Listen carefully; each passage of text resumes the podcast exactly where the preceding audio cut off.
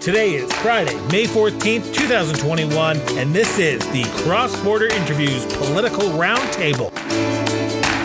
Welcome back to the Cross Border Interview Podcast. Today, we're going to be doing something different. We were going to start this later on this month, but with everything going on in the world, uh, well, everything going on in Canada and particularly Alberta in the last 24 hours, 48 hours, we thought we would start this today. Uh, from time to time, once a month, we will be having a guest on to talk about the biggest uh, news stories, political news stories in Canada and across Canada, provincial and municipal. Today, we have the amazing guest, third time showing up on the show, uh, conservative like me podcast host, Jen Sanford. Jen, thank you so much for doing this. Hey, thanks for having me. I think a better introduction is going to start to be like conservatives are not having a great time. Jennifer's back to explain why this is happening. Exactly. That will be next month, whenever whatever happens next month. Uh, hopefully, nothing happens next month. But uh, the biggest news story came uh, in Alberta, I think, since the pandemic hit, mm-hmm. came mm-hmm. at five minutes to midnight on May 12th this week Todd Loewen, the MLA conservative UCP caucus chair, released a Facebook statement five minutes to midnight saying that, and I'm quoting here, uh, he felt that caucus could no longer function properly. He resigned as caucus chair so he could, quote unquote, talk freely.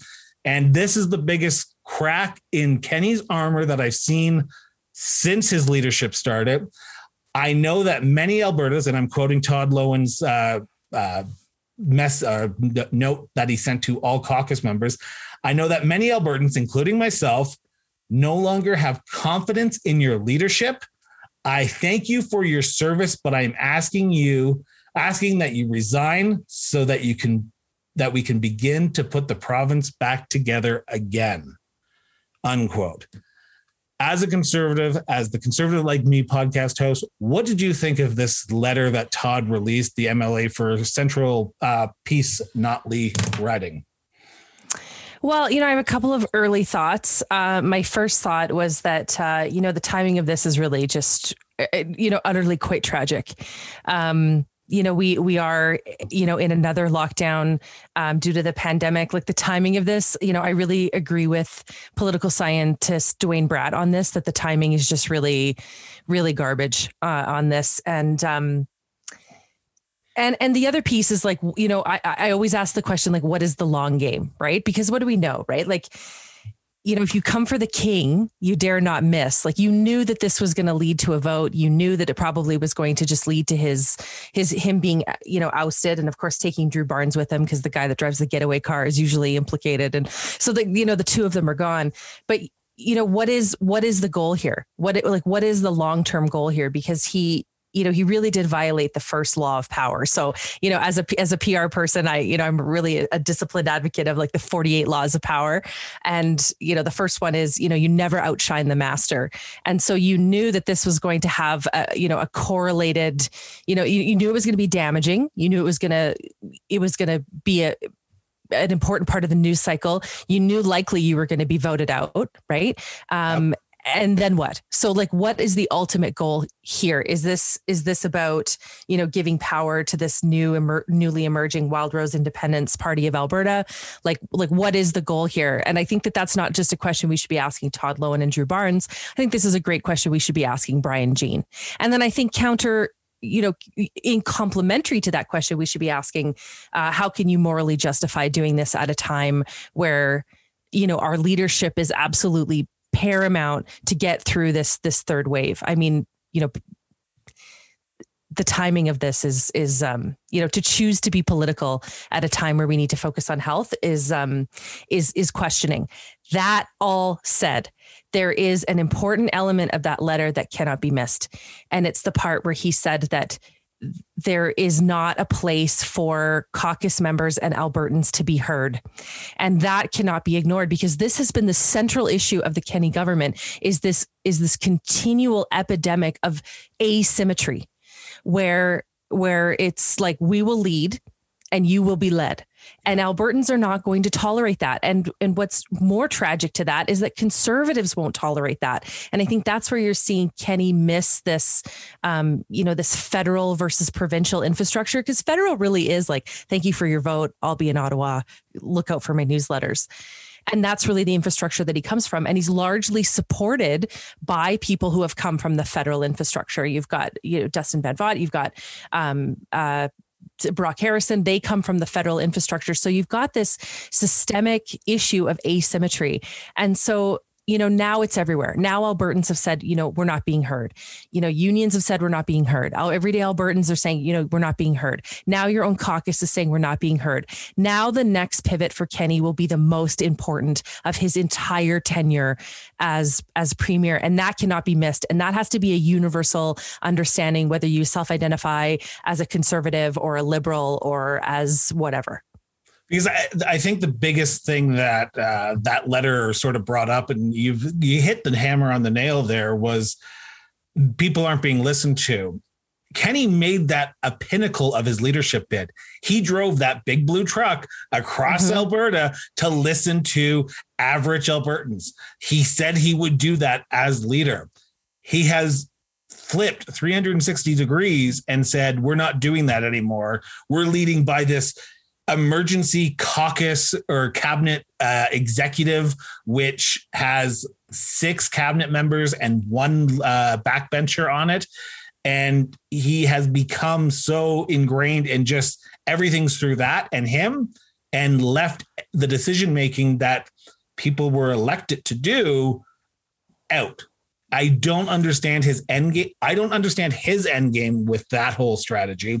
But I also agree with you. What I don't understand Todd's Todd Loewen's end game strategy of releasing this letter on a Wednesday at midnight and not having anyone to come to his rescue. Yes, one MLA did say we. I agree. I'm hearing the same thing. That was, uh, I think it was uh, Hanson, David Hanson, up in uh, Bonnyville, St. Paul, Cold Lake. He said that he had been hearing the same things. Nothing came of him.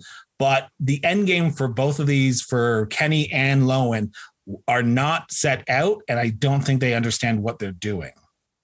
Yeah, I, you know, I think, but I think it's happening. I think it's, I think it's something on both sides, right? So you've talked about, you know, Kenney absolutely having flipped on on this on this issue of of disclosure and conversations with Albertans. And and then he you know and then he touts it out exactly when he shouldn't. I mean, I talk in my podcast about how when they lost the Supreme Court bid for the carbon tax, which you knew they were going to, you know, Alberta should have announced a cap and trade agreement with California that day, and instead then he chooses to say, well, we got to go back and have conversations with Albertans, and it's like, well, not on this, this yeah. on the other stuff, and so you know that my frustration there is twofold, but but but something that that really matters here is that like where are the pivots for everybody? So in my mind I'm thinking, and this is where I realize how maybe out of touch I am now. In my mind, I'm thinking today, today's news cycle or last night's or last night's pivots, thanks to the advent of social media, should have been for Todd to say, I'm out. I knew I'd be out. Now this is my new pivot, right? Where I'm moving over to the Wild Rose Independence Party. You know, I we have a different vision. We want Albertans to start to come with us. You know, where was his pivot? But more importantly, where was Kenney's pivot? Right? The only pivot he has left is to say, this is not working, right? Because he's largely been doing really what human behavior tells us we do. When you have headwinds with uh, with your general public, you have a tendency to turn within your base. And when you have headwinds within your party, you have a tendency to go very quiet. So he's really done what human behavior would tell us that he would do. And I think he's been largely supported by exactly what you said, that emergency group that he can just really tighten the circle and and sort of, you know, operate in a in a in an echo chamber as, as long as he can. But now now we're now he's in real trouble right now he's in real trouble and so like i'm i'm shocked that the pivot this morning isn't you know now we need to have conversations with albertans. That tells me he's getting t- you know terrible terrible advice um, from especially within his communications infrastructure. And i hate to be hard on another communicator because i am a communicator but because i am a communicator i will just come out here and say like now now where's the pivot? Now where's you know i've i've got to atone for some of the things i've done wrong. I've got to really get back to being statesmanlike. I really have to show people my vision for Alberta. I've got to get real humble here and I've got to just sort of you know take it one step at a time the fact that that work didn't begin last night you know now we're into the next day i'll be interested to see how how relevant my words are here in a week when when people listen to this podcast later but the question then becomes you know you've you've got to get talking to Albertans now. And, and to be fair, you've got to start with conservatives because it's getting real hard to defend some of the things that are that are happening uh, inside his leadership and, and with some of the choices that he's making. Well, one of the things that, like, as a communications person myself, one of the things that I found very troublesome was where was Kenney yesterday? Where was he? Oh, yeah. Like, okay, he put out a tweet. I'm assuming that he didn't visit yesterday, but he was in the Genesis Center up in the northeast of Calgary. Hey, we're here. Okay, why aren't you talking about the big news story? You need to get in front of a camera and talk to media. Yes, you're not a big fan of the media. We all understand that, but you need to be in front of the camera and say everything is good. The Conservative Party is united. Yes, we have two people who don't agree full heartedly with my leadership, but I am the leader. I'm making the decisions. I'm making the decisions best for Albertans that I believe are best for Albertans. And this is how we're going to go forward. But he was nowhere. It looked to me like he was a weak leader yesterday. And yes, yeah. with a revolt, you always look like a weak leader, but it hit him hard yesterday. The hardest I've ever seen someone hit Jason Kenney. Yeah, absolutely. And like I said with this problem with asymmetry, right? We've we've got, you know, one side talking and not the other side being heard. And then what is the strategy yesterday? It's a continual choice to have a lot of asymmetry. I I watched Kenney all day on on Twitter just to see if there was going to be something, right? Like write something. And the only thing we received at what like 9:30 at night was, "Hey, we have this great uh, film development project that's coming and, you know, we we invite, you know, Albertans to be part of tweet. it." And it's like, uh yeah, I would have probably pulled that. Um and I would have probably chosen uh, to say something different even if he would have said, "Now I'm going to speak at 5 minutes to midnight and I'm going to say something I I, you know, it's uh, it's the other piece of this that really cannot be missed, it really, really cannot be missed, is that you you do run the risk of being tremendously a foul to the federal message here. Because don't forget, like like in my office, I got a great gift once. It's this little um it's a little crocheted Justin Trudeau on a unicorn with a little rainbow behind and it says everyone who disagrees with me is intolerant. And that has been my beef with uh, Trudeau since he has been the prime minister. Uh, we can just ask Jane and Selena and Jody uh, how they feel about that. I'm pretty united with their point of view, which is that you know we need a, a a marketplace of ideas. We need dissent. Dissent is important. And we always empower people to say that sometimes the best place to be a change maker is from the inside. And we certainly now see a, a federal uh, a federal effort from the conservatives to stop Bill C10, which is all about like we need to have you know freedom of expression. We need to be able to have dissenting opinions. We need to be able to you know not we're not going to govern free speech. And then right here on the at the provincial level, it's like anybody who disagrees with me is out. Now, loyalty is a different thing, and you know that that that Loewen and Barnes had that had it in their in their sights that they would be expelled from from caucus, and and they took the first dig by by resigning. I get that totally, but you know there there has to be some narrative here that says listen we know that this party is ever evolving we know that we are the result of a of a merger um, we have to we have to have these conversations and then this quintessential, I call it the Oprahism of politics, for a political leader to say, I see you, I hear you and and the message that is ricocheting has been heard and valued. And the fact that that has been met with complete silence makes me very very nervous um, for what the next for for really what's happening in the infrastructure of of the Kenney government. I don't I don't quite get it. I want to help, but I don't know how. Do you think Kenney called Loewen? Oh, I would. Yo, yeah. I think. Yo, yeah. I think. Do you think there was a conversation yeah, between the two of oh, them? I sure do. I sure do. Yeah, I sure And do you do. think that's what led to the emergency debate or the emergency emergency caucus meeting? No, I think he would have been given good advice that this is the next thing he needed to to do. I think the first thing you think in your mind, oh, I wonder if I'm right about this. The first thing that you think in your mind is I got to figure out who's with me and who's not. We got to we got to get together as a group and figure out like what what's what is the lay of the land here like how systemic is this right because loewen in his language certainly spoke as though he was speaking for a lot of individuals right? We yeah. feel, we believe. Um, well, so you got to kind of figure out who's with you and who's against you. Yeah, and this this has been coming. I, would say coming to a steady boil here for a while because we've been hearing reports for over the last, I would say, probably five or six months of constituents associations in rural ridings calling for a leadership review of Jason Kenney. Yeah. Because they think they are he is out of touch with rural voters which is his bedrock of support which pushed him over the uh, i would say pushed him over the majority mandate but that's where he got his support was rural ridings and if sure. you are seeing rural ridings and constituents associations calling for a leadership review which they've scheduled one next year which i think is probably going to be a little bit sooner after yesterday's uh, challenge um, is Jason Kenney just out of touch with Albertans? Has he been in, was he in Ottawa too long to be completely out of touch with everything that's going on in Alberta? Or is it just the pandemic, do you think? You know, uh, I'm not sure if it's either of those things. I think that it's just that he's been, he's, he's turned inward in an effort to govern for so long that now we're all guessing what is what is Jason Kenney today.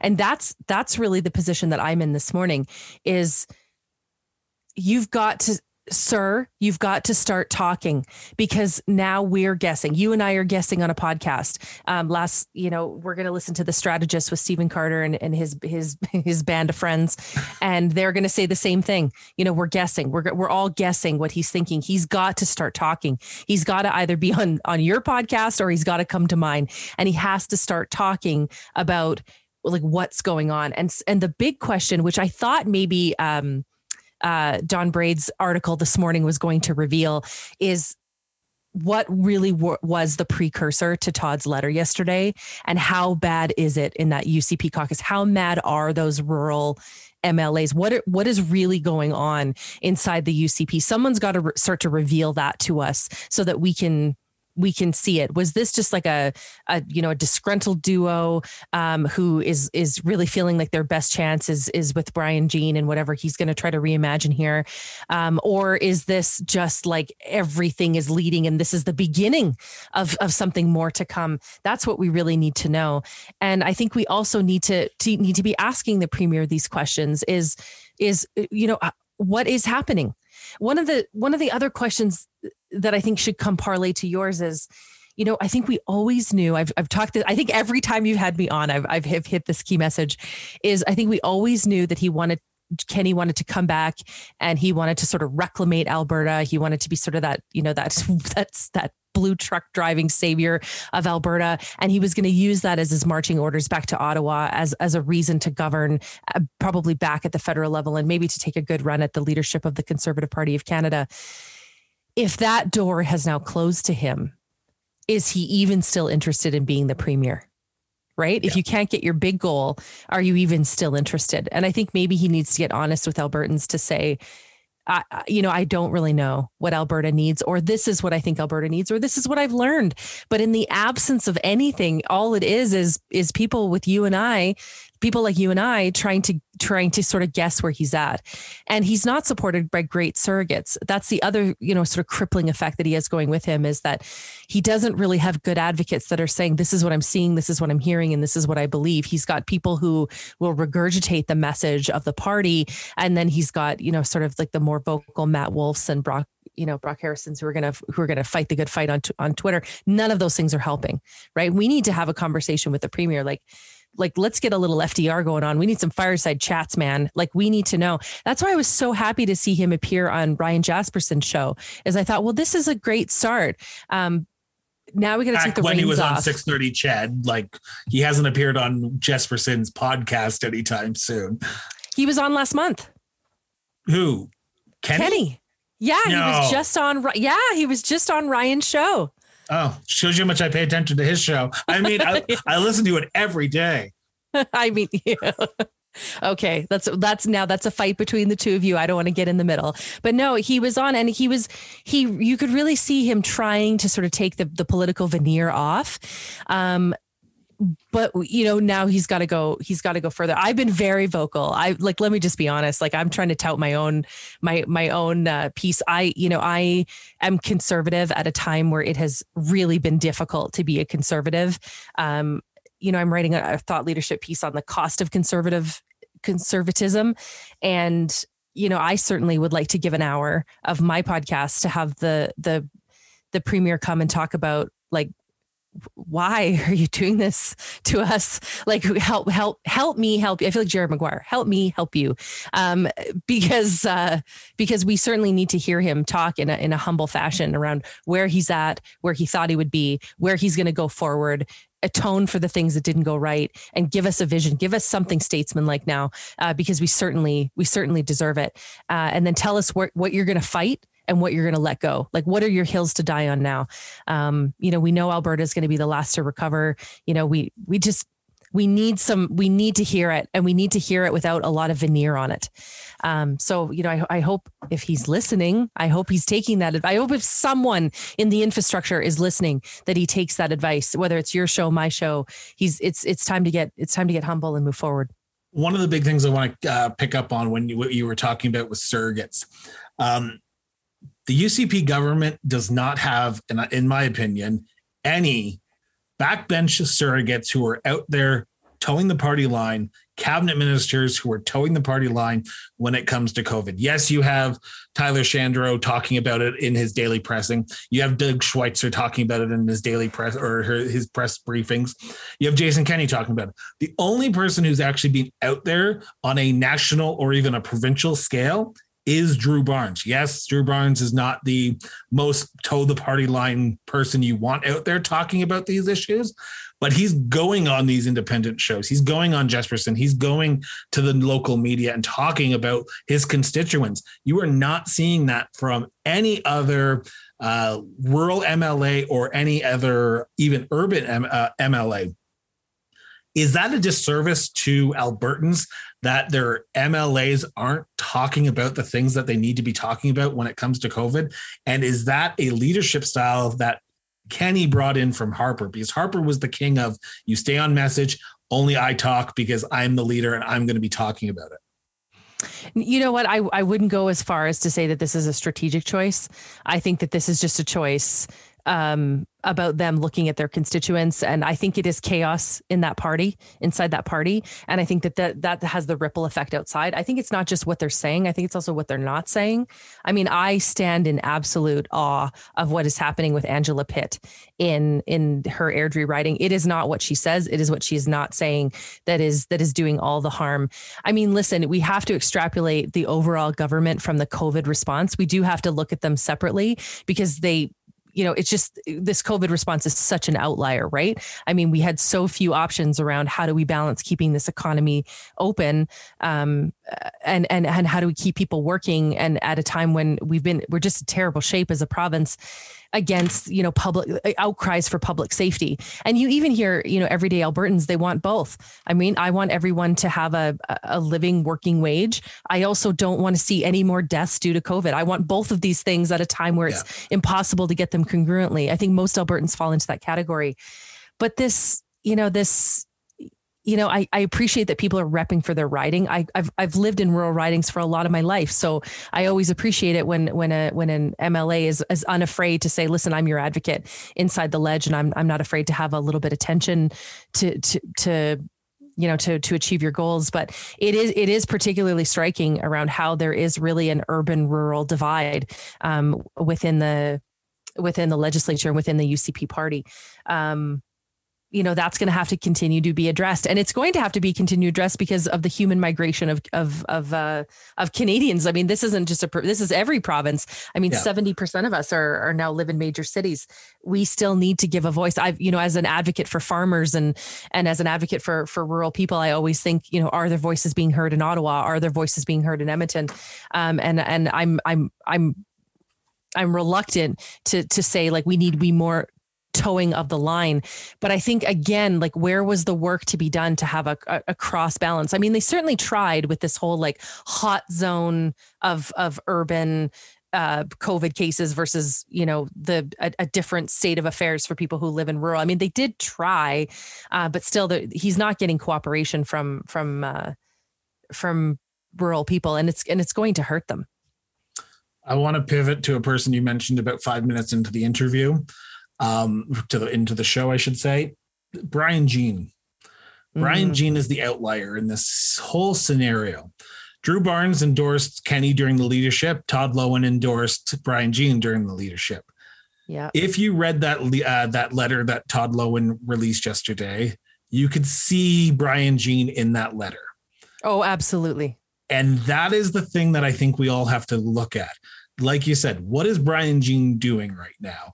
Is Brian Jean trying to make a comeback, or is he still pissed off at the leadership race that Jason Kenney, quote unquote, stole from him because the kamikaze candidate, all that fun stuff.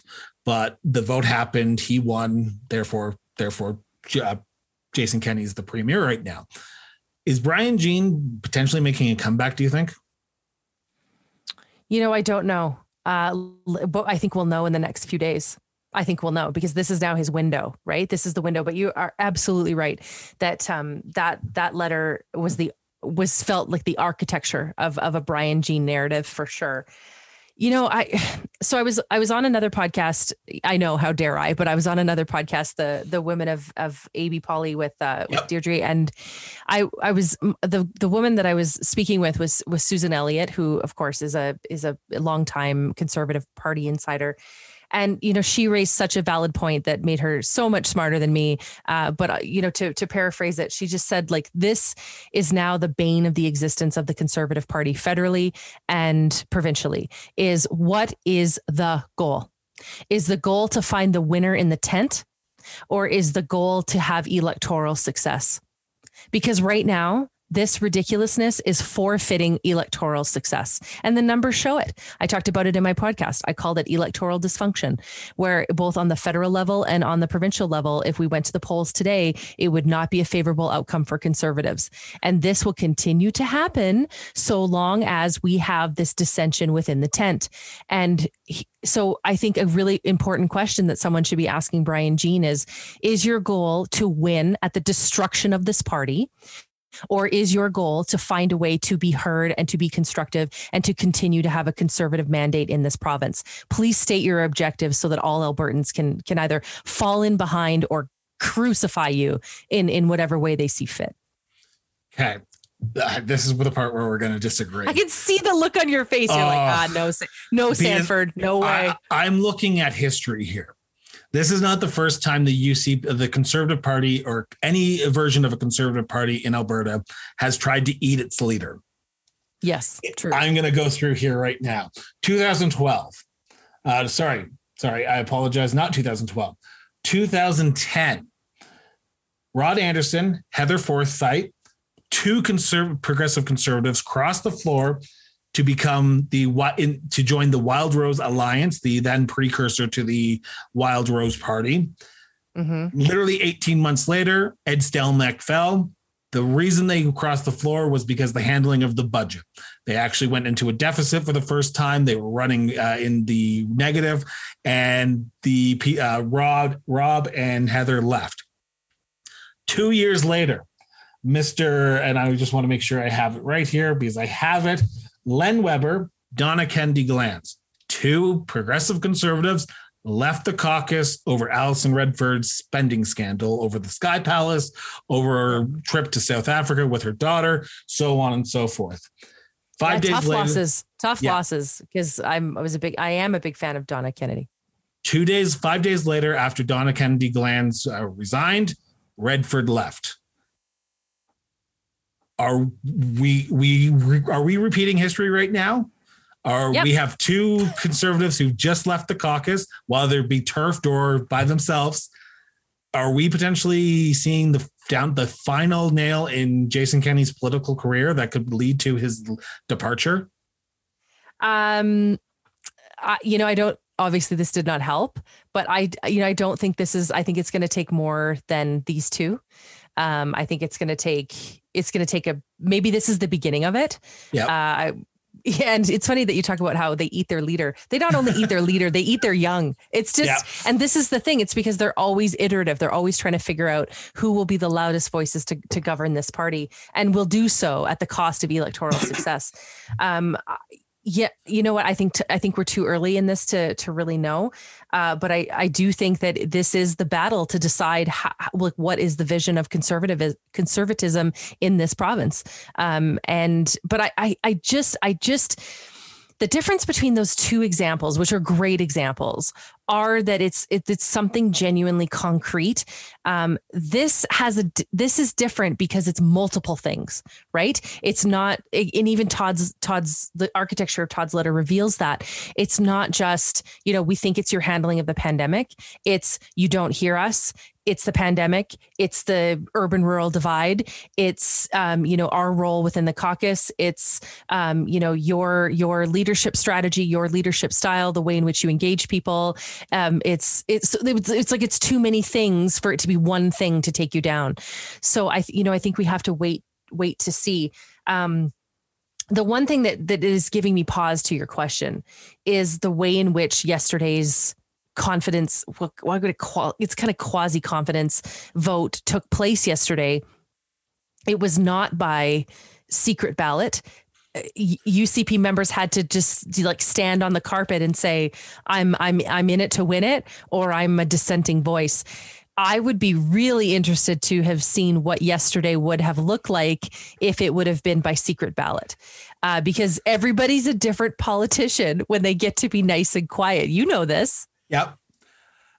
I, I you just opened up the big. I literally have that in bold letters right now. Can we talk about the Western Standard for like five seconds and yes. say what the hell was the UCP thinking, leaking so much information yesterday? And Derek Fildebrandt's website probably had the best day of its political life yesterday. totally, totally. For and for a party to leak information, I know leaks happen. Uh, you and I have both worked in provincial politics. Leaks happen, and you usually know why they're happening. Yeah, from why and from who and when and for what purpose. You always know. Leakers are so. I feel like this really was a little bit of um, Trump style politics getting into our political infrastructure, right? That the that the leak was a central strategy, and it was like what a leak, like what a constant sieve of of, of information. Um, yeah, I yeah, absolutely. I I'm not surprised you brought it up.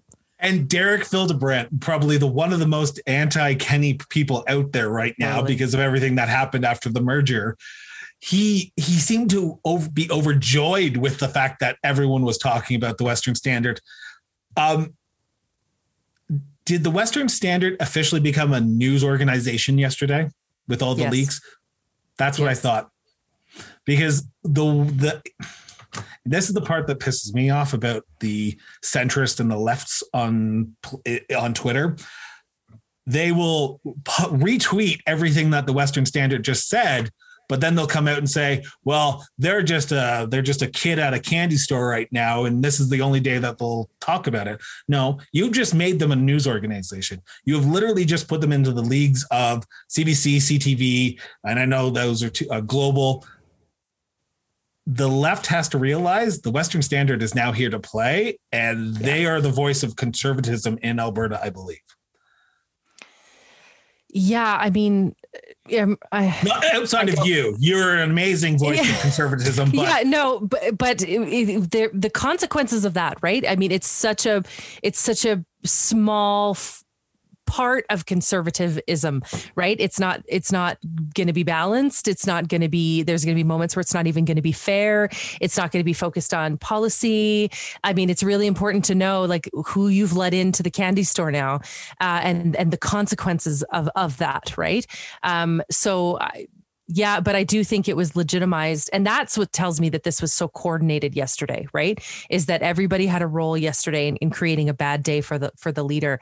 And and the, I think the Western Standard was an it was was a uh, you know, a, a, an important player in that. And that should reveal to you how orchestrated this is. It's important to note who will be first past the post today. Right? Will it be, you know, the UCP as a supporter of of, of Kenney through Central Comms? Will it be um, as, as will it be the Premier's office as that infrastructure, or will it be um, you know, this Wildrose Independence Party of Alberta. Who will speak first? I mean, I'm shocked. We're recording this in the. Mo- I thought for sure we'd be trying to juggle all of these key messages coming in and talking instead it's you and i talking and it's silent it's quiet and yeah. and and that's that is uh, that is unnerving that's unsettling to me uh, usually after a big scandal like this, uh, I was I was a reporter back in uh, Lloydminster when the Redford issues happen. and I spoke to numerous MLAs around Alberta after uh, scandal after scandal was piling up under Redford, and after someone leaves caucus, all the MLAs go out into their local newspaper and say, "We support the leader. We support the leader." It will be interesting to see the local, the weekly newspapers next week, see if their local MLAs are actually toeing party line, and if it's a sta- mm-hmm. if it's a like stamped uh, message that everyone will be releasing, because the next few days, Kenney's leadership will be completely on the line. Absolutely, absolutely. So the question, I guess, becomes: Will he be on your podcast or my podcast first? What's uh, rage, hey, if he wants to come on, if he wants to come on, I would totally have him on. If Drew Barnes wants to come on, he can come on. Uh, if Todd Loewen wants to come on, he can come on. But I've asked uh, a certain left wing party leader to come on, and she has said no. So, oh, mm. whatever. It is what Bad it is. move. Exactly. Hey, I'm the voice of some person in Calgary.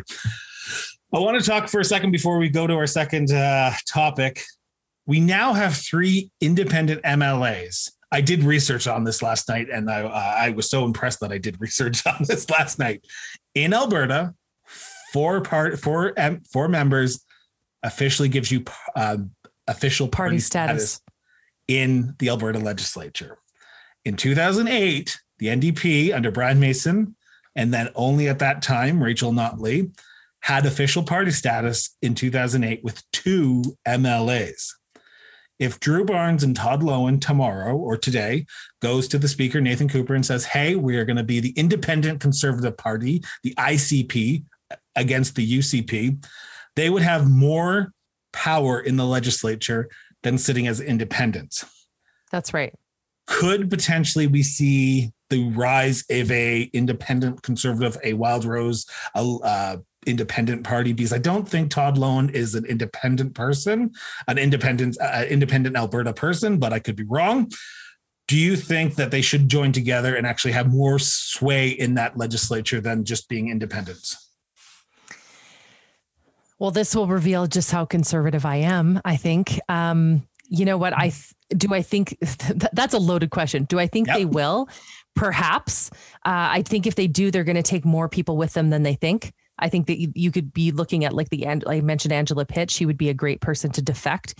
Um, I think Hanson just, would defect as well. Dave yeah, Hanson. I agree. To- totally. I think everybody like north of Westlock might might join that infrastructure as well. Um, uh, so do do I think they will? I think that there's a high chance that they're having those conversations today because I don't think it's just you that you and I that have figured this out. Um, and if there's a lot of people behind the strings like a Brian Jean or a Derek Fildebrandt, like you know that they're that that, that conversation is happening. Now, do I think they should? Uh, no, I don't. no, I don't. You know, I I love the law of of government. I love the laws of government. I've never been a really big fan of try to find every maneuver. Um, I think if you don't want Kenney as your leader, then force a leadership review and let's get a leader that we want. Then do the work, do the adaptive work. That's just the type of person that I am. Um, I don't think you just need to cripple it and cripple it and cripple it until it's broken. And in the meantime, you can't get anything done and you're doing nothing but then giving fundraising power to um, to to to the NDP and plus like one of the I can't believe we've gotten this far and not talked about the Alberta party. Like really the Alberta party all they need to do is I'm I just I feel like they're the Carly Rae Jepsen of politics now like hey I just met you This is crazy. Here's my number. So vote for me lately, right? Like we've made it so easy for the Alberta, like the Alberta Party. Like what? My God, what a gift to them. And so you you've got all this noise then in the infrastructure, and at the meantime, we've got a, a, a province that's in real trouble right? They've got no friends in Ottawa. They've got real trouble with Quebec. We can't get a deal. We can't get. We've got real trouble in with with our interprovincial trade with BC. Um, we've you know we've still got a, a reappropriation of funds uh, outside of equalization that does not work for us. Um, you know we still have we you know we still have real serious problems that we need to solve, and you can you can you know cut him off at the hands cut him off at the knees cut off his voice you know you can you can just try to cripple him as the leader or you can just say let's just force a leadership review here right now and do the work. I think this is where you separate the leaders from from from the the politicians. And i think if if you really if this is not your guy and it's chaos behind the scenes then force them to a leadership review. Um, but in the meantime you know this sort of death by a thousand cuts and we're going to form our icp or whatever they call it and we're just going to create problems you know comes at the absolute worst time for alberta and albertans so I guess that's that's my that's my two cents on it. And my last question on this topic um, Drew Barnes, after the vote was announced at like nine o'clock last night, I don't know the exact time, he released a letter and he said, I will not let the events that occurred today silence me. Two questions. Has Drew Barnes been silent for the last two and a half years that I didn't realize? Yeah, you know what? That's that's the language of disgruntled. That's the language. Who hasn't been disgruntled when you've been wronged and you feel like you've lost your position? You're just are like the truth will set us all free. It's that's puffery. That's political puffery. Um, you know, I do think we will hear from him more. I think he knows where his platforms are. Um, you know, I, I, he's not going anywhere. Um, the one thing I want to say before we go uh, into the next segment, and this is what this is this is the best part about Twitter. So I retweeted that letter last night I said Drew Barnes actually knows how to write a letter. He knows how to write a letter that will attack and he will get to the point because he actually said in that letter, I'm no longer shackled by the chains of caucus discipline, especially when the goals of the premier do not align with those of my constituents. Good quote. Excellent quote. I retweeted that and I said he knows how to attack. I woke up this morning, literally seven hours after I published that. Whoo, fudge! Yeah, I think how Twitter, dare you, how dare you tweet and go to bed? That's the first lesson of exactly. of podcasting. Um, I'm 90% sure I was called a conservative hack last night uh, through my DMs, which, if you know me, I'm totally a conservative hack. An a hole, um, words that I should not mention that you should never call anyone. And I'm sitting here going, is this the biggest issue that you have in the world? Okay, yes, Drew Barnes has said some shitty things about uh, not wearing masks and all that shit. Pardon my French. But at the end of the day, as a quote unquote journalist, and I, I use that term lightly for myself, um, I'm retweeting something. People retweet shit all the di- all the time. Pardon my French yet again.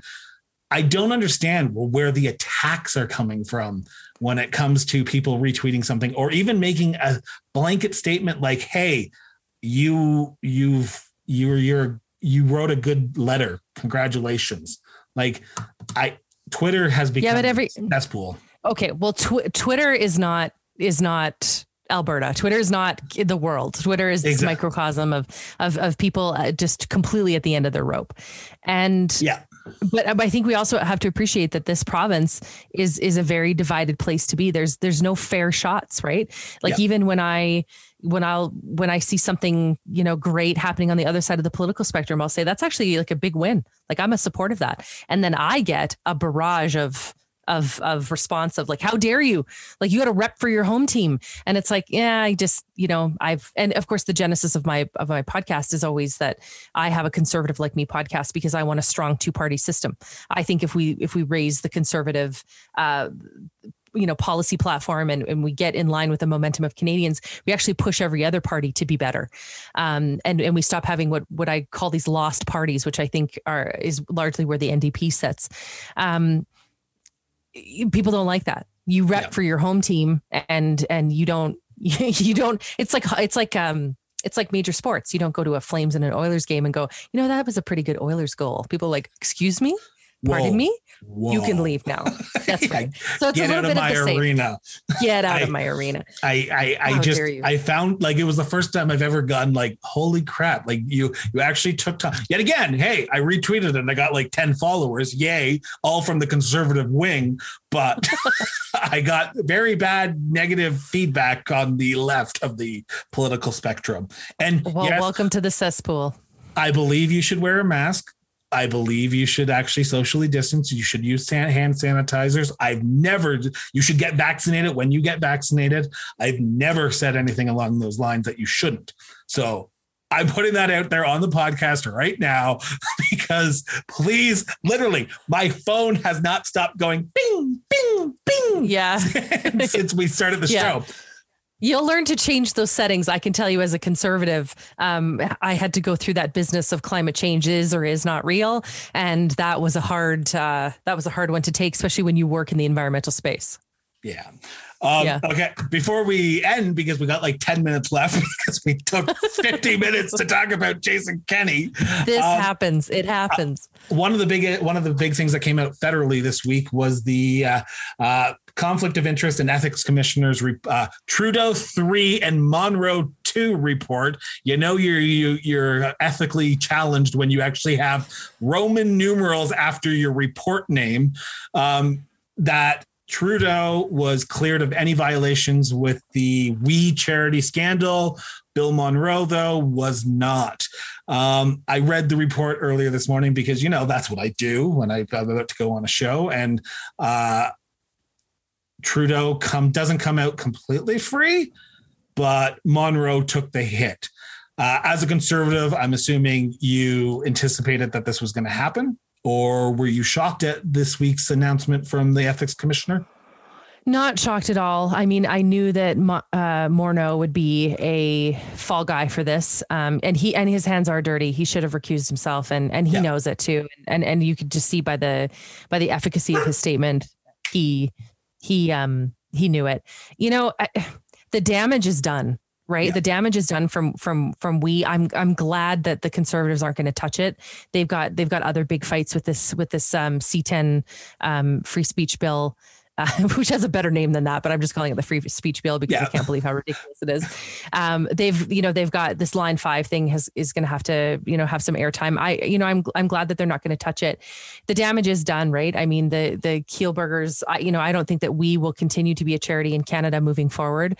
I think the damage has been done for them. It's just it's just more collateral damage at the at the choices of the of the prime minister's office. Uh, but I'm not surprised by the outcome at all. Do you think the average Canadian knows about the scandal, or do they just know that hey, something happened and we're not really sure what, but it's called We Scandal?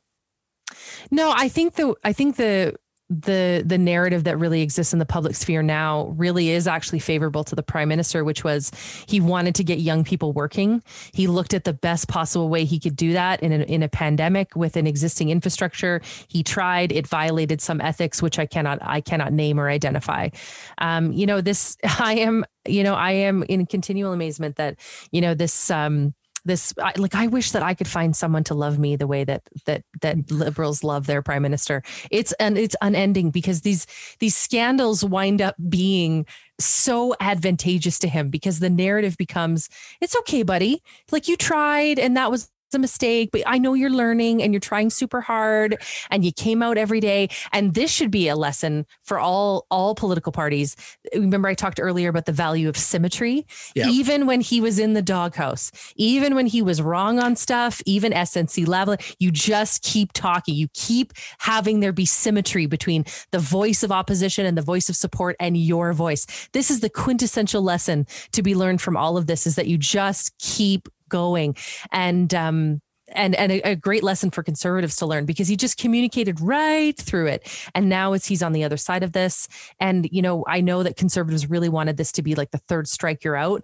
And it just is going to be the opposite. It's going to be like i really tried and I, you know i just thought it was right and i'm really sorry. And then people just just glamour onto that. They're just like oh but he said he was sorry. So that's you know that's where the we the we charity goes. He was trying.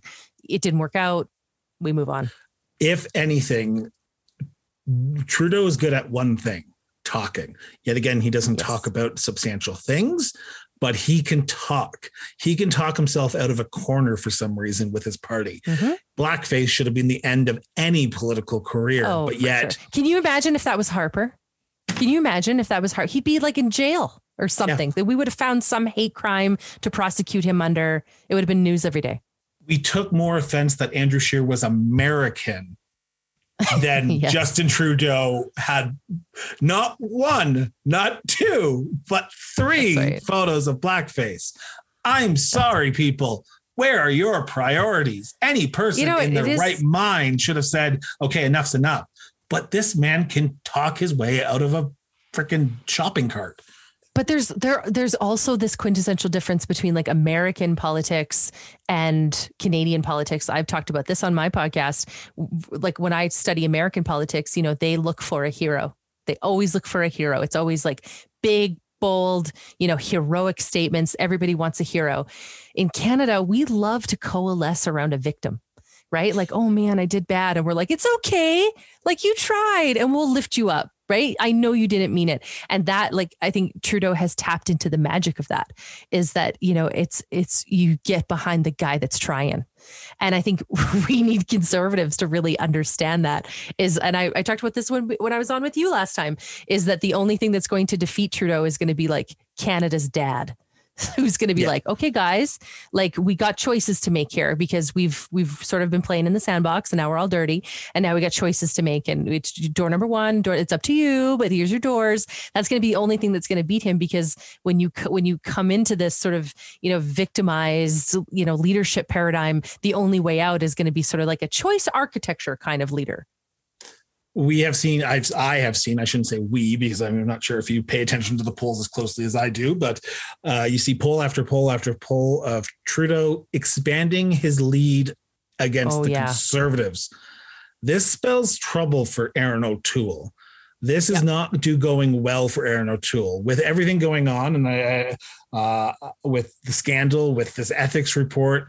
There is no end in sight of Trudeau potentially winning a majority government if an election was called. Even with the rollout of the vaccine, he seems to be expanding his uh, lead. What is going on with it's the Conservatives wild. where they're not connecting with the people of uh, Canada? Uh, well, I mean, certainly their five point action plan was a list of accomplishments. It has no vision, um, and this is this is the problem: is that the Conservative Party at a federal level talks about courage but we're not seeing that courage manifest itself in everyday policies. Um, again, they are pulling each other apart in the tent to decide who's the loudest voice, not where do we need to organize this tent to have electoral success. Uh, and and and that's a problem. And there it's data driven decision making. They're on the wrong side of so many bills. I mean, you know, Bill C7, the, you know, the MAID bill, they're on the wrong side of that. 83% of, of Canadians support expansions to medical assistance in dying. They found the one element of that that needs a little bit of parliamentary review. And they just, you know, I can't support it for this reason. You know, they're on the wrong side of it. Um, it's the yes and problem with this party. It's you know we want to we want to have jobs. We want to have you know we want to have a, a, balanced economy. I i liked parts of their climate plan where they said where the money has to come back on this carbon tax is to fuel an economic driver. It cannot be a rebate. A rebate doesn't drive the economy. It has to go into things that fuel green jobs. I agree with that fundamentally but they explained it so poorly that there was nowhere for people to glamour onto it. It was just like oh they want a carbon tax too. Nobody cares about you know, Canadians and the cost to heat your home. Like they just simply can't they they can't get to the point where they say this is what this party is, but we're also just going to finish the sentence and say this is what this party is not. And it has to be incredibly frustrating for Erin O'Toole to say he's botched the vaccine rollout, blackface, we SNC Lavalin clearly a problem with with with women um, you know leaving the caucus because they don't feel like they're being heard. You know all of this sort of porn language about you know feminist intersectional economy recovery and conservatives say nothing. You know it's it has to be so frustrating to know that there's this many challenges and yet i think we are headed to a um, a liberal majority in the fall. I do think, and I'll put this prediction out there. I do think the writ will drop the last week of August, and we'll be headed mid September um, to the polls. And I think it will be an er- early, easy victory. And I think we'll be back to a leadership contest with um, with uh, what I think will be the four power hitters of that party. I think you're going to be Poilievre, uh, Rempel Garner, uh, Bergen and Chong. I think the four will say, okay, now we now we got to mount something. And I think that that's really unfortunate because I think Erin O'Toole really did did try to move the needle when he said we're going to be the party of LGBTQ, we're going to be the party of we're not going to talk about abortion, we're going to be the party. I mean, there's a lot of groundwork that was done, but it is it is insurmountable to to to and some of it is also in a pandemic in a crisis you have a tendency to stick with your leader we uh, last statement, and then I'll give you the last floor before we do wrap up here. Um, Erin O'Toole, I, I know him. I, I ran I ran a campaign against him when he ran in the by election in 2012 for the Bevota seat. Um, he is a centrist. He's like his father. He is a centrist leader. Yeah. His party is not, though. Your party That's has right. become more and more right wing. Uh, I think you are seeing that with the resignation of Diane Finley uh, mm-hmm. this week and the open seat that is going to be there. James Moore said something nice. Uh, the, the, CBC came out with a report, uh, uh, a story about how the that election is going to be a challenge for the conservatives because uh, it will determine what the Conservative Party is. They have their candidate. Mm-hmm. I forget her name. She ran for the leadership of the party. I apologize. I think her last name's Lewis. Leslie Leslyn Lewis. Leslie Very right wing. Exactly. And Diane Finley is not con- extremely right wing. So no, she's not. Um, she was a great voice for that party, the center of that party. Exactly. And James Moore came out and said, uh, a former cabinet minister said, a conservative will win a conservative held, conservative safe seat, no matter who you put up there. Uh, Miss Lewis will be the next MP probably for that riding. I'm putting my money on that right now. And if that is the case, Erin O'Toole is in trouble. I know we were supposed to talk about Justin Trudeau's ethics, but of course, we're going to talk about conservatives with the Conservative Like Me podcast host. Um, is Erin O'Toole the wrong person for the time, or is the Conservative Party the wrong party for Erin O'Toole? Both. Wow. It's both of those things. It's both of those things. And and you know, you mentioned James Moore's voice. James Moore's voice matters because I think he could be a future leader of the party um, you know, I hope he takes a run for it and I hope he takes me with him. I'll just be candid. Uh, he's a leader I could get behind. Um, you know, I, I, the first tweet that I put out when uh, Diane Finley uh, announced her resignation, effective immediately, which is which is markedly telling, um, is is I said this is now a time to show courage right? This is now where you get to say, here are these new writings that are safely conservative. Let's run someone who is going to come into this party and represent the momentum of Canada. This is a moment. This is this is time to put in someone. I actually I actually gave an example of someone like myself, right? A rhetorician, someone who's an advocate for the center of the spectrum, center spectrum conservatives who are becoming more and more politically homeless.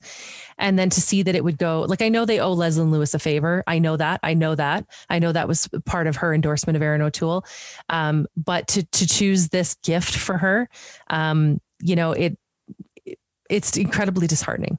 It's incredibly disheartening, and it's it's very difficult then to to be an advocate for center spectrum conservatives. Uh, Leslyn Lewis, whom I know, could not be more um, sort of oppo- opposing on so many parts of of policy and conservative values. Um, sh- she's not my kind of conservative, and I know that there's more conservatives out there like me than like her, and that is a problem for Erin O'Toole. That's the problem for Erin O'Toole. I, I will leave it on this. Um, I, I will respect one thing with the Conservative Party. The Conservative Party is a big tent party. You have all voices in the Conservative Party. Yet again, might be to the detriment of the party, but you have people like Les, uh, Les, uh, Lewis, and then you have also people like Eric Duncan, openly gay mm-hmm. MP, um, one under Andrew Scheer, out there advocating for the gay blood donation ban to be overturned. Yes. So you have a wide spectrum. It's just what is your spectrum going to who's amp- here? Who's amplified? That yeah. becomes the question. Who's amplified? Yeah. With that, um, thank you so much for doing this. This has been fun. Thank you this- for having me. I feel so honored. This is so I I love our time together. So thank you for having me. Yes, for sure. Um, if, uh, for everyone, uh, the links to Jen's uh, Twitter and her podcast will be in the show notes. Uh, we will probably have her back on in one month's time to talk about whatever massive thing the conservatives have done that month in June. So, Jen, thank you so much for doing this. Thanks for having me. I so appreciate it. Thank you once again for listening to the Cross Border Interview Podcast. If you love this episode of the Cross Border Interview Podcast, head over to iTunes or wherever you get your podcast and subscribe, rate us, and leave us a review. All the links to our social media accounts are in the show notes or visit www.crossborderinterviews.ca. The Cross Border Interview Podcast was produced and edited by Miranda Brown and Associates Incorporated. Be sure to tune in for our next episode of the Border Interview Podcast. Once again, thank you. Bye-bye.